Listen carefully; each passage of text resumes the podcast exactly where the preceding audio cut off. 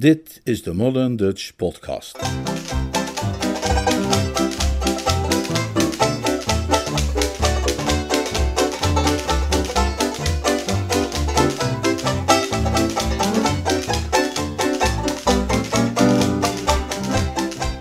Een man van eer. Een Jeeves-roman van P.G. Woodhouse, The Code of the Woosters. Vertaald en voorgelezen door Leonard Beug. There she is, there she is, there's what keeps me up at night. Oh gee whiz, oh gee whiz, there's why I can't eat a bite. Those flaming eyes, that flaming youth. Oh mister, oh sister, tell me the truth. Cause when I'm paddling, paddling home. Gee, when I'm paddling, Hoofdstuk paddling 2. Ik weet niet of u tot de lezers behoort die ooit de verslagen hebben gevolgd van mijn eerdere avonturen met Gussie Finknottel. Misschien bent u daar niet aan toegekomen. Maar als dat zo is, dan zult u zich herinneren dat de ellende destijds ook begon met een vloedgolf aan telegrammen. En eh, u zult dan ook niet verbaasd zijn te horen dat ik deze nieuwe stapel enveloppen met het nodige wantrouwen bekeek. Sinds die eerste keer hebben telegrammen voor mij op de een of andere manier altijd narigheid betekend. Bij mijn eerste blik had ik de indruk gekregen dat er minstens twintig van die gruwelijke dingen lagen. Maar bij nadere inspectie bleken het er slechts drie te zijn. Ze waren alle drie verstuurd uit Totley in the Wold en door dezelfde afzender. Er stond het volgende in: 1. Worcester, Berkeley Mansions, Berkeley Square, Londen. Kom onmiddellijk. Ernstige breuk, Madeline en ik. Antwoord, Gussie. 2. Verbaasd geen antwoord op telegram met kom onmiddellijk ernstige breuk, Madeline en ik. Antwoord, Gussie. 3. Hé, hey, zeg Bertie, waarom geef je geen antwoord op mijn telegrammen? Ik heb je er vandaag twee gestuurd met daarin: Kom onmiddellijk ernstige breuk, Madeline en ik. Tenzij jij komt, eerste gelegenheid, bereid tot elke hulp, verzoening, huwelijk niet door. Antwoord: Gussie. Ik heb u verteld dat mijn verblijf in het eh, Turkse bad mij veel verbetering had gebracht qua mens sana in corpore dinges. Het bestuderen van deze telegrafische correspondentie zorgde echter voor een lelijke terugval. Mijn angstige voorgevoelens, moest ik constateren, waren terecht geweest. Iets had mij bij het zien van die verdomde enveloppen ingefluisterd dat het weer zover was. En ja hoor, het was weer zover. Het geluid van zijn vertrouwde voetstappen vertelde me dat Jeeves inmiddels vanuit zijn propere dienstvertrekken was opgedoemd. Een enkele blik was hem genoeg om te constateren dat het bij zijn principaal niet alles botertje tot de boom was. U voelt zich toch wel goed, nee? vroeg hij zorgelijk. Ik zonk neer op een stoel en wreef met bevende hand over het bezweten voorhoofd. Geschokt ben ik, Jeeves, niet ziek. Lees dit. Hij nam het dossier vluchtig door en richtte daarna zijn blik weer op mij. Ik herkende in zijn ogen de bezorgdheid die hij voelde voor het welzijn van zijn jonge meester. Uiterst verontrustend, meneer. Zijn stem klonk ernstig. Ik kon zien dat hij begreep hoe het zat. De diepere en onheilspellende betekenis van die telegrammen was ook hem duidelijk niet ontgaan. Het zijn uiteraard geen dingen waar wij het ooit over hebben, want dat zou de bezoedeling inhouden van de goede naam ener dame. Maar Jeeves is volledig op de hoogte van de feiten rond de Worcester-Bassett-connectie en beseft ten volle welke gruwelijke gevaren mij vanuit die hoek bedreigen. Ik hoefde hem niet uit te leggen waarom ik op dit moment met koortsachtige hand een sigaret opstak, die ik met nauw verholen moeite tussen de trillende lippen wist te houden. Wat denk jij dat er gebeurd is, Jeeves? Durf in die aangelegenheid nauwelijks een veronderstelling te doen, meneer. Hij schrijft dat, dat het huwelijk misschien niet doorgaat. Hoezo? Dat is wat ik mij afvraag. Inderdaad, meneer. En, en jij vraagt je dat ongetwijfeld ook af. Zeker, meneer. Dit is een duister zaakje, Jeeves. Bijzonder duister, meneer. Enige wat we met zekerheid kunnen zeggen is dat Gussie weer eens, eh, al weten we nog niet helemaal hoe, een stomme streek heeft uitgehaald. Ik peinsde een ogenblik over Augustus Fink Nottel en bedacht dat hij altijd al een uitblinker was geweest onder de sukkels. De mensen die het weten kunnen, zijn het daar sinds jaar en dag over eens. Ik bedoel maar, op kostschool, waar we elkaar hebben leren kennen, werd hij altijd al stomkop genoemd, terwijl hij daar notabene alle concurrentie had van knapen als Bingo Little, Freddy Widgeon en mijzelf. Wat doe ik hier aan, Jeeves? Lijkt mij verstandig, meneer, wanneer u zich naar Totley Towers begeeft. Hoe is dat mogelijk? Pa Bassett smijt me de deur uit zodra ik me daar durf te vertonen. Wellicht weet de heer Finknottel, wanneer u dat probleem per telegram aan hem voorlegt, enige oplossing te suggereren. Dat leek mij een goed idee. Ik haastte me naar het postkantoor en seinde het volgende: Finknottel, Totley Towers, Totley in the Wold. Ja, dat is allemaal goed en wel. Jij zegt kom onmiddellijk, maar hoe moet ik dat doen, verdorie? Jij kent niet moeizame relatie pa Bassett en mij. Zulks niet geschikt voor gastvrije ontvangst Bertram. Steller schop onder K en honden opgehitst. Verkleden met baard als man van gas en licht zinloos, want oude schurk kent gezicht en doorziet vermomming dadelijk. Wat te doen? Wat trouwens gebeurt? Hoezo ernstige breuk? Hoe bedoel je huwelijk niet door? Hoezo verdriet? Wat heb je arme kind aangedaan? Antwoord Bertie. Zijn antwoord kwam tijdens het diner. Woeste, Berkeley Mansions, Berkeley Square, Londen. Zie probleem, maar denk weet oplossing. Ondanks gespannen verhouding nog contact met Madeline. Zal zeggen dringend verzoek van jou langs te mogen komen. Verwacht binnenkort uitnodiging. Gussie. En de volgende ochtend, na een rusteloze nacht, ontving ik weer een verzameling van drie exemplaren. 1. Voor elkaar.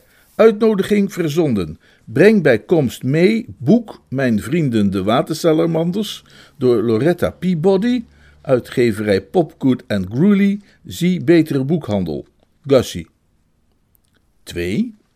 Bertie, oude sukkelaar, hoor dat jij hierheen komt, heel blij, want moet iets belangrijks doen voor mij. Stiffy. Kom hierheen als je wilt, Bertie, maar oh, is dat wel verstandig? Vermijd toch nodeloos verdriet mij te zien, enkel zout in wonden. Madeline. Oh. Bracht mij de ochtendthee terwijl ik deze epistels aan het lezen was, en ik gaf ze hem zwijgend ter inzage. Hij las ze eveneens in stilte. Ik zag kans zowat een deciliter van het verkwikkende brouwsel te drinken, alvorens hij sprak. Een onmiddellijk vertrek lijkt aan te bevelen, meneer. Mee eens. Zal dadelijk de koffers pakken. Zal ik eerst mevrouw Travers voor u opbellen? Hoezo? Zij heeft vanmorgen al een aantal keren geprobeerd telefonisch contact met u op te nemen. Oh, hm, nou, dan is het inderdaad misschien beter haar eerst even een belletje te geven. Dat zal wellicht niet nodig zijn, meneer. Ik denk dat dit mevrouw al is. Een langdurig en ononderbroken gerinkel klonk uit de richting van de voordeur, alsof daar een tante haar duim voor onbepaalde tijd op de knop had geplaatst. Jeeves verliet mijn directe omgeving en enkele ogenblikken later was duidelijk dat zijn intuïtie hem niet had misleid. Een donderend stemgeluid vervulde mijn woonvertrekken. Het was de stem die ooit, wanneer zij daarmee de nadering van een vos aankondigde, de leden van de Quorn en Pitchley hun hoeden had doen vastgrijpen terwijl zij schudden in het zadel. Is die luie hond nog niet wakker, Jeeves? Ah, daar ben je! Tante Dalia stormde over de drempel. Het jarenlang terroriseren van de vossenpopulatie onder alle weersomstandigheden had mijn trouwe bloedverwante een gelaatskleur bezorgd die altijd al sterk naar het paarse neigde, maar die op dit moment bepaald een dieper mauve vertoonde dan gewoonlijk. Haar adem kwam met horten en stoten en haar ogen glansden met een vreemd en dramatisch licht. Zelfs een man met een veel geringer waarnemingsvermogen dan Bertram Wooster zou hebben kunnen bespeuren dat hier een tante voor hem stond die ergens mee zat. Het was zonneklaar dat zij boordevol zat met bruisende informatie die ze maar nauwelijks onder de kurk kon houden, maar zij bedwong zich nog heel even om mij eerst een uitbrander te geven voor het feit dat ik op dit uur nog niet was opgestaan en, zoals zij dat in haar gebruikelijke botte onbevangenheid uitdrukte, lag te ronken als een zwijn. Ik lag niet te ronken als een zwijn, moest ik haar corrigeren. Ik was reeds geruime tijd wakker. Sterker nog, ik stond juist op het punt de ochtendmaaltijd te gaan gebruiken. Prikt u een vorkje mee? Eieren met spek zijn standaard, maar u hoeft slechts te kikken en een gerookte bokking wordt geserveerd. Ze snoof met een geweld dat mij 24 uur eerder volslagen zou hebben doen bezwijmen. Zelfs in mijn huidige, tamelijk robuuste conditie greep het geluid me vrij heftig aan, zeg maar zo ongeveer als een gasexplosie die meerdere slachtoffers vraagt. Eieren! Bokking! Wat ik nodig heb is een brandy en soda! Zeg tegen Jeeves dat hij er een voor me inschenkt. En ik zal het hem niet kwalijk nemen als hij de soda vergeet. Bertie, er is iets verschrikkelijks gebeurd. Kom mee naar de eetkamer, oud rillend espenblad, zei ik. Daar worden we niet gestoord. Hier gaat Jeeves zo mijn koffers pakken. Ga je ergens naartoe dan? Naar Totley Towers. Ik heb een uiterst veel... Naar Totley Towers? Dat is sterk. Ik kwam net zeggen dat je daar als de wiede weer heen moest. Hè? Ja, het is een kwestie van leven en dood. Hoe bedoelt u? Je zult het zo snappen als ik het je heb uitgelegd. Kom mee naar de eetkamer dan en verklaar u nader. Goed. Gij die in raadselend spreekt, zei ik nadat Jeeves de etenswaren had uitgestald en zich teruggetrokken, vertel op. Even heerste er stilte, slechts doorbroken door het muzikale geluid van een tante die brandy en soda drinkt en een neef die zijn kopje koffie nuttigt. Toen echter plaatste zij haar drinkhoorn op tafel en haalde diep adem. Bertie, zei ze, allereerst wil ik een paar woordjes zeggen over Sir Watkin Besant CBA.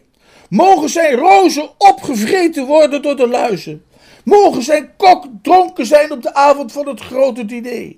Mogen al zijn kippen van de leg raken. Houdt hij kippen dan? Uh, vroeg ik, om de zaak scherp te houden. Mogen zijn goten gaan lekken en rode mieren, als die er zijn in Engeland, de complete fundamenten van Totley Towers wegknagen.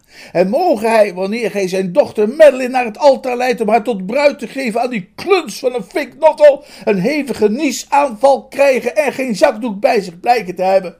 Ze zweeg even en ik bedacht dat, hoewel dit allemaal heel pittige en geestrijke informatie was, het tevens niet zo erg to the point kon zijn.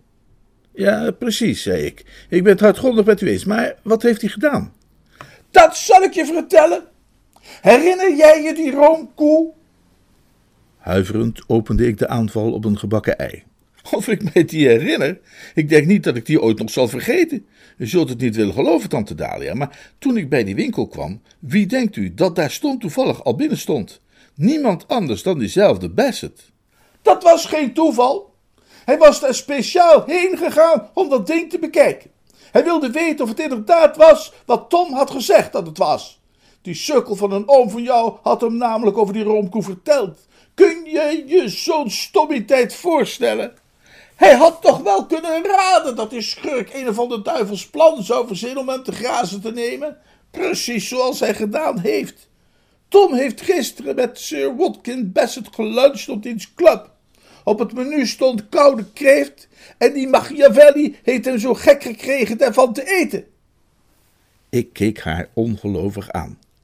U wilt mij toch niet vertellen, zei ik verbijsterd, want ik was bekend met de uiterst delicate en riskant wankele toestand van zijn spijsverteringsorganen, dat oom Tom kreeft heeft gegeten, na wat er afgelopen kerst is gebeurd? Hij schijnt op aandringen van die man niet alleen kilo's kreeft te hebben gegeten, maar ook nog hele wouden aan geschaafde komkommer.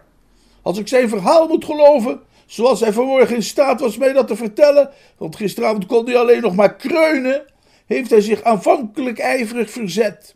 Hij heeft krachtig en welbeslist gestreden, maar uiteindelijk waren de omstandigheden te veel van hem. In Bassett's Club hebben ze kennelijk de gewoonte om de koude schotels uit te stallen op een tafel in het midden van het vertrek, zodat je oog er voortdurend op valt waar je ook zit. Ik knikte. In de drones doen ze dat ook. Catsmeet Potter Purbright heeft ooit vanuit de achterste vensterbank de wildpastei zes keer achtereen weten te raken met harde broodjes. Hoe dan ook, Zo kwam het dat Tom er onderdoor ging. De gladde verkooppraatjes van Bassett over die kreeft had hij nog wel kunnen weerstaan. Maar de aanblik ervan was hem te veel. Hij bezweek en viel op het beest aan als een uitgehongerde Eskimo. Om zes uur kreeg ik een telefoontje van de portier die me vroeg een wagen te sturen om het stoffelijk overschot op te halen dat door een schoonmaker nog nakronkelend in een hoekje van de bibliotheek was aangetroffen. Half uur later was hij thuis, zwakjes kermend om zuiveringszout. zuiveringszout, god Petert, zei tante Dalia met bittere, vreugdeloze lach. Er zijn twee dokters en een maagpomp aan de pas moeten komen. En intussen, vroeg ik, want ik voelde aan welke kant haar verhaal op ging. En intussen was die schurk van een natuurlijk als een haast naar de Brompton Road gegaan om die roomkoe te kopen. De antikeer zou hem tot drie uur vasthouden voor Tom, maar toen hij om, om, om die tijd niet kwam opdagen en hij een andere klant had voor dat ding, heeft hij hem uiteraard verkocht. En zo liggen de kaarten. De roomkoe is in handen van Bassett en die heeft hem gisteravond meegenomen naar Totley. Het was een droevig verhaal natuurlijk, en een verhaal dat volkomen bevestigde wat ik al zo lang van mening was betreffende deze pa Bassett. Namelijk dat een rechter die iemand vijf pond lichter maakt, waar niet meer dan een eenvoudige berisping op zijn plaats geweest zou zijn, nu eenmaal tot alles in staat is. Maar wat mijn tante eraan zou kunnen doen, ontging mij ten ene De hele situatie leek er mij zo een waarbij je uiteindelijk maar de handen vouwt en de ogen ten hemel slaat, een bladzijde omslaat van het boek des levens en probeert te vergeten. Dat zei ik dan ook tegen haar terwijl ik een sneetje geroosterd brood bemarmeladiseerde. Ze staarde mij een ogenblikje in stilte aan. O oh ja, is dat hoe jij daarover denkt? Inderdaad. Maar je geeft toch wel toe, mag ik hopen, dat volgens alle regels van de moraal en die van het doodgewone fatsoen die roomkoe toebehoort aan jouw oom Tom? Oh, ongetwijfeld. Dus, Jij wilt zo'n luizenstreek eenvoudig ongevroken laten. Jij slikt dat. Jij laat die struikrover er rustig van doorgaan met de buit. Jij ziet hoe voor je ogen een van de meest smerige, achterbakse boevenstreken wordt uitgehaald die er ooit is gepleegd in een beschaafd land. En jij blijft gewoon op je stoel zitten en je zegt een keer nou nou en je doet niets. Nou, nou zou ik misschien niet zeggen. Ik, ik, ik ben met u eens dat de situatie scherp veroordeeld dient te worden. Maar iets doen zou ik niet. Nou, ik wel dus. Ik ga dat ding terugpikken. Ik staarde haar verbijsterd aan. Ik uitte geen verbale kritiek, maar een onmiskenbaar tut-tut lag in mijn blik besloten. Hoewel de provocatie, moet ik toegeven, bijzonder sterk was, kon ik toch niet instemmen met dergelijke agressieve methoden. Juist wilde ik nog een poging doen haar sluimerende geweten wakker te schudden met de vriendelijke vraag of zij besefte wat de Quorn, om nog maar niet eens te spreken van de Pitchley, van een dergelijk gedrag zou vinden, toen zij aan haar laatste woorden nog toevoegde: Of liever, jij gaat dat doen. Ik had juist een sigaret opgestoken toen zij dat zei, en afgaande op de advertenties van de sigarettenfabrikanten had ik dus heel losjes en nonchalant moeten blijven zal echter het verkeerde merk sigaret zijn geweest, want ik vloog op uit mijn stoel als had iemand een priem door de zitting omhoog gestoken. Wie? Ik? Natuurlijk! Het komt immers precies goed uit. Jij gaat op top logeren, vertel je net. Jij zult dus ruimschoots de gelegenheid hebben om die koe achterover te drukken. Maar Jandori, tante. En ik moet dat ding per se hebben. Want anders lukt het me nooit om een cheque los te peuteren van Tom voor die verhalenserie van Pomona Grendel. Daar moet hij echt voor in de juiste stemming zijn.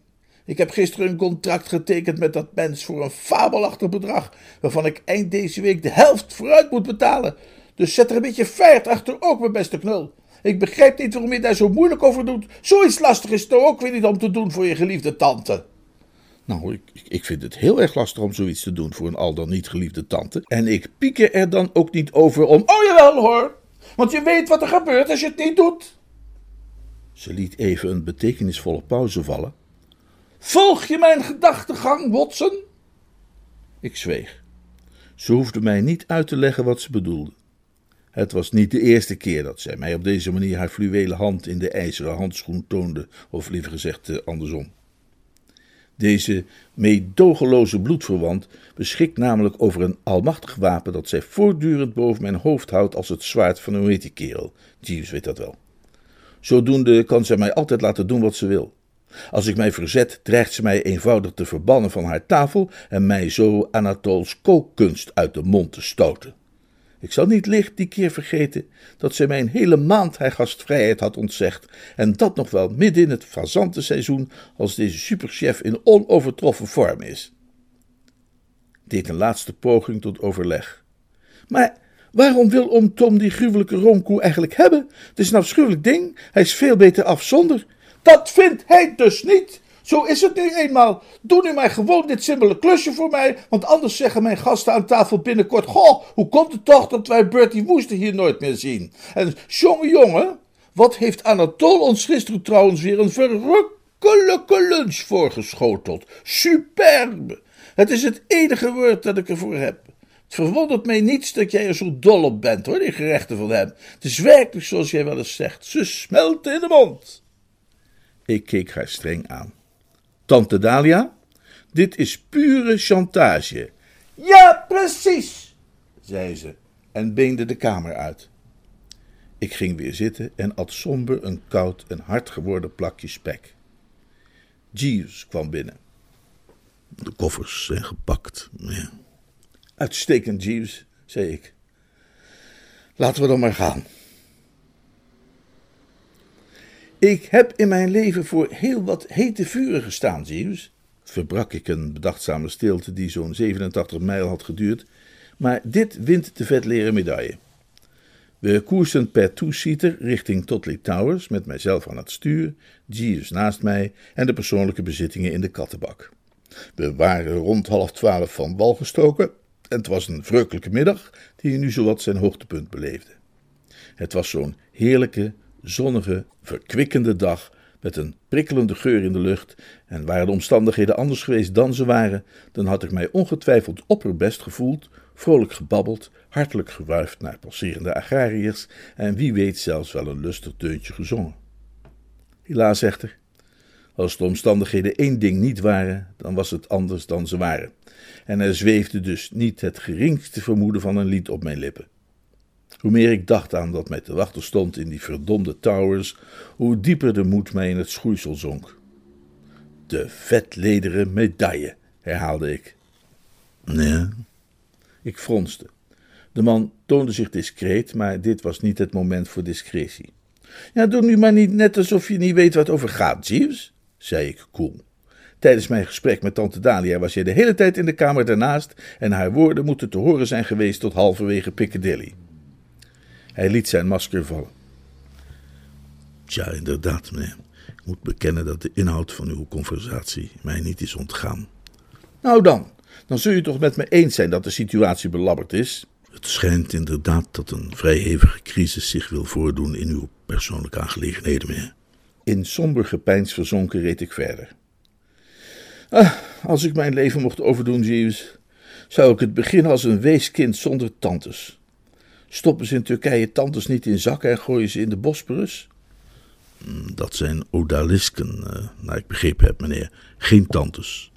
Nou ja, zeg waarom geen tantes? Je ziet toch wat een ellende die veroorzaken in de wereld. Ik zeg je, Jeeves, en je mag me citeren: achter elke arme sloeber die voor de derde keer kopje ondergaat in de soep, zul je, als je goed oplet, altijd de tante kunnen vinden die hem erin gewerkt heeft.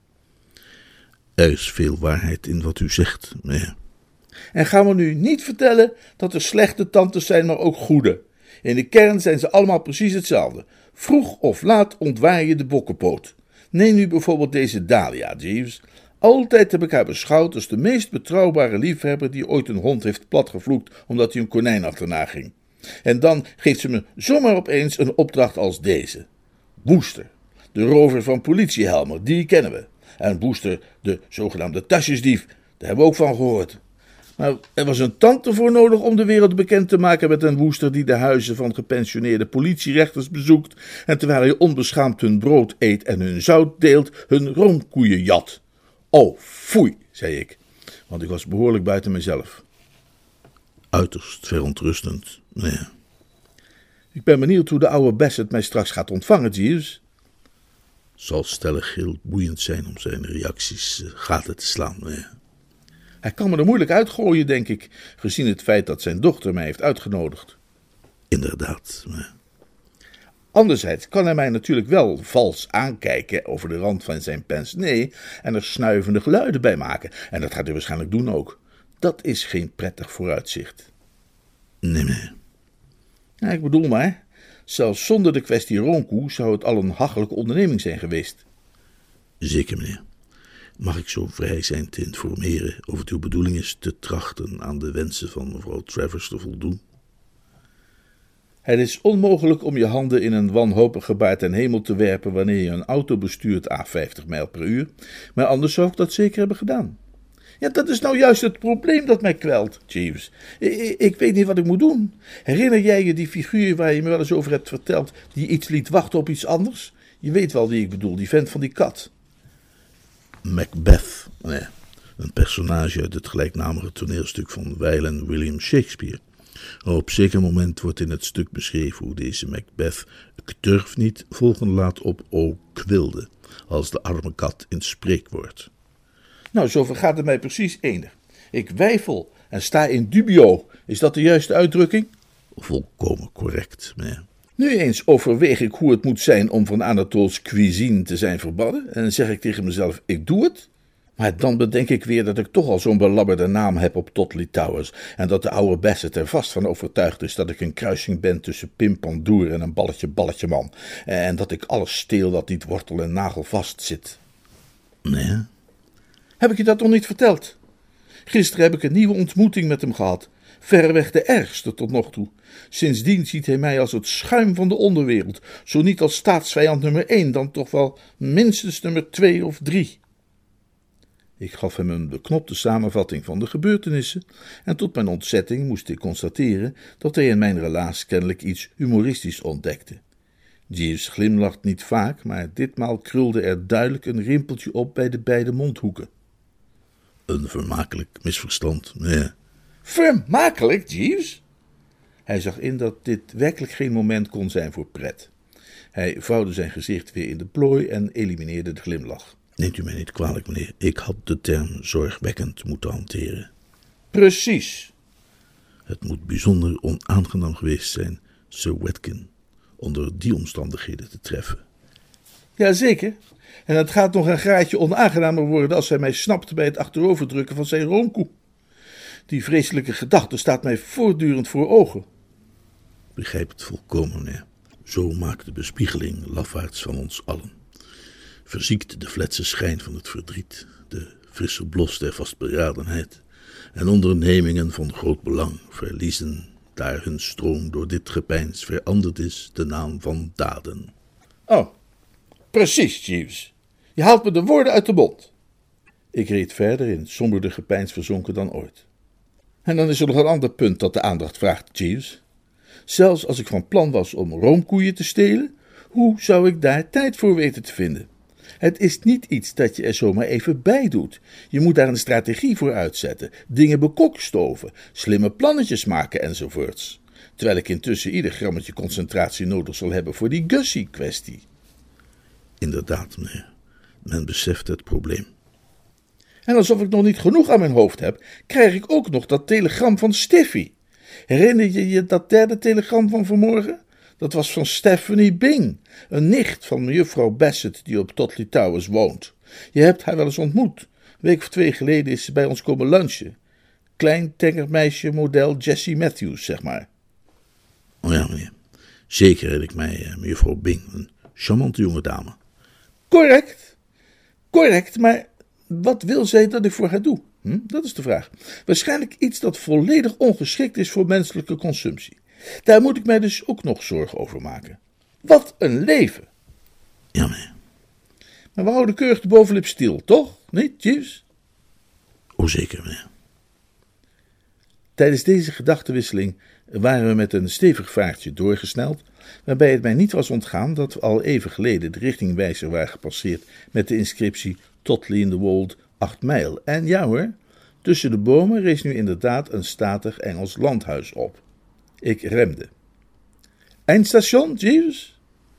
Dat is inderdaad ook mijn veronderstelling, meneer. We hadden gelijk. We reden de poort binnen en meldden ons aan de voordeur, waar de butler ons meedeelde dat dit inderdaad het schuilhol was van Sir Watkin Bassett. Roland, de knaap, kwam in het donkere slot mee. Zei Jeeves terwijl we uitstapten. Ik had geen flauw idee wat hij bedoelde en antwoordde met een kort oh, ah, hm. Want ik moest even opletten wat de butler zei, die zekere informatie aan mij trachtte over te brengen. Wat hij zei kwam erop neer, concludeerde ik tenslotte, dat als ik de bewoners van het pand had willen spreken, ik daar een slecht moment voor had uitgekozen. Sir Watkin, verklaarde hij zich nader, was juist even een luchtje gaan scheppen. Neem aan dat hij ergens op terrein zich bevindt in gezelschap van meneer Roderick Spode. Ik schrok. Door die geschiedenis en de antiekwikkel gisteren was de naam Roderick, naar u zich zult kunnen indenken, mij nogal diep in het geheugen gebeiteld. Roderick Spode? Is dat zo'n uh, grote kerel met een klein snorretje en, en, een blik waarmee je een oester zou kunnen openen op 60 pas afstand? Ja, meneer. Hij is gisteren met zijn Watkin meegekomen uit Londen. Ze zijn kort naar de lunch gaan wandelen. Ik geloof dat mevrouw Madeline wel thuis is, maar het kan wellicht even duren voor ik haar gevonden heb. En meneer Fink Nottel? Geloof dat hij eveneens is gaan wandelen. Oh, juist. Oké, nou, dan schuil ik hier ook eerst nog wel even wat rond. Ik was eigenlijk blij dat ik de kans kreeg een ogenblik alleen te zijn, want ik moest dringend nadenken.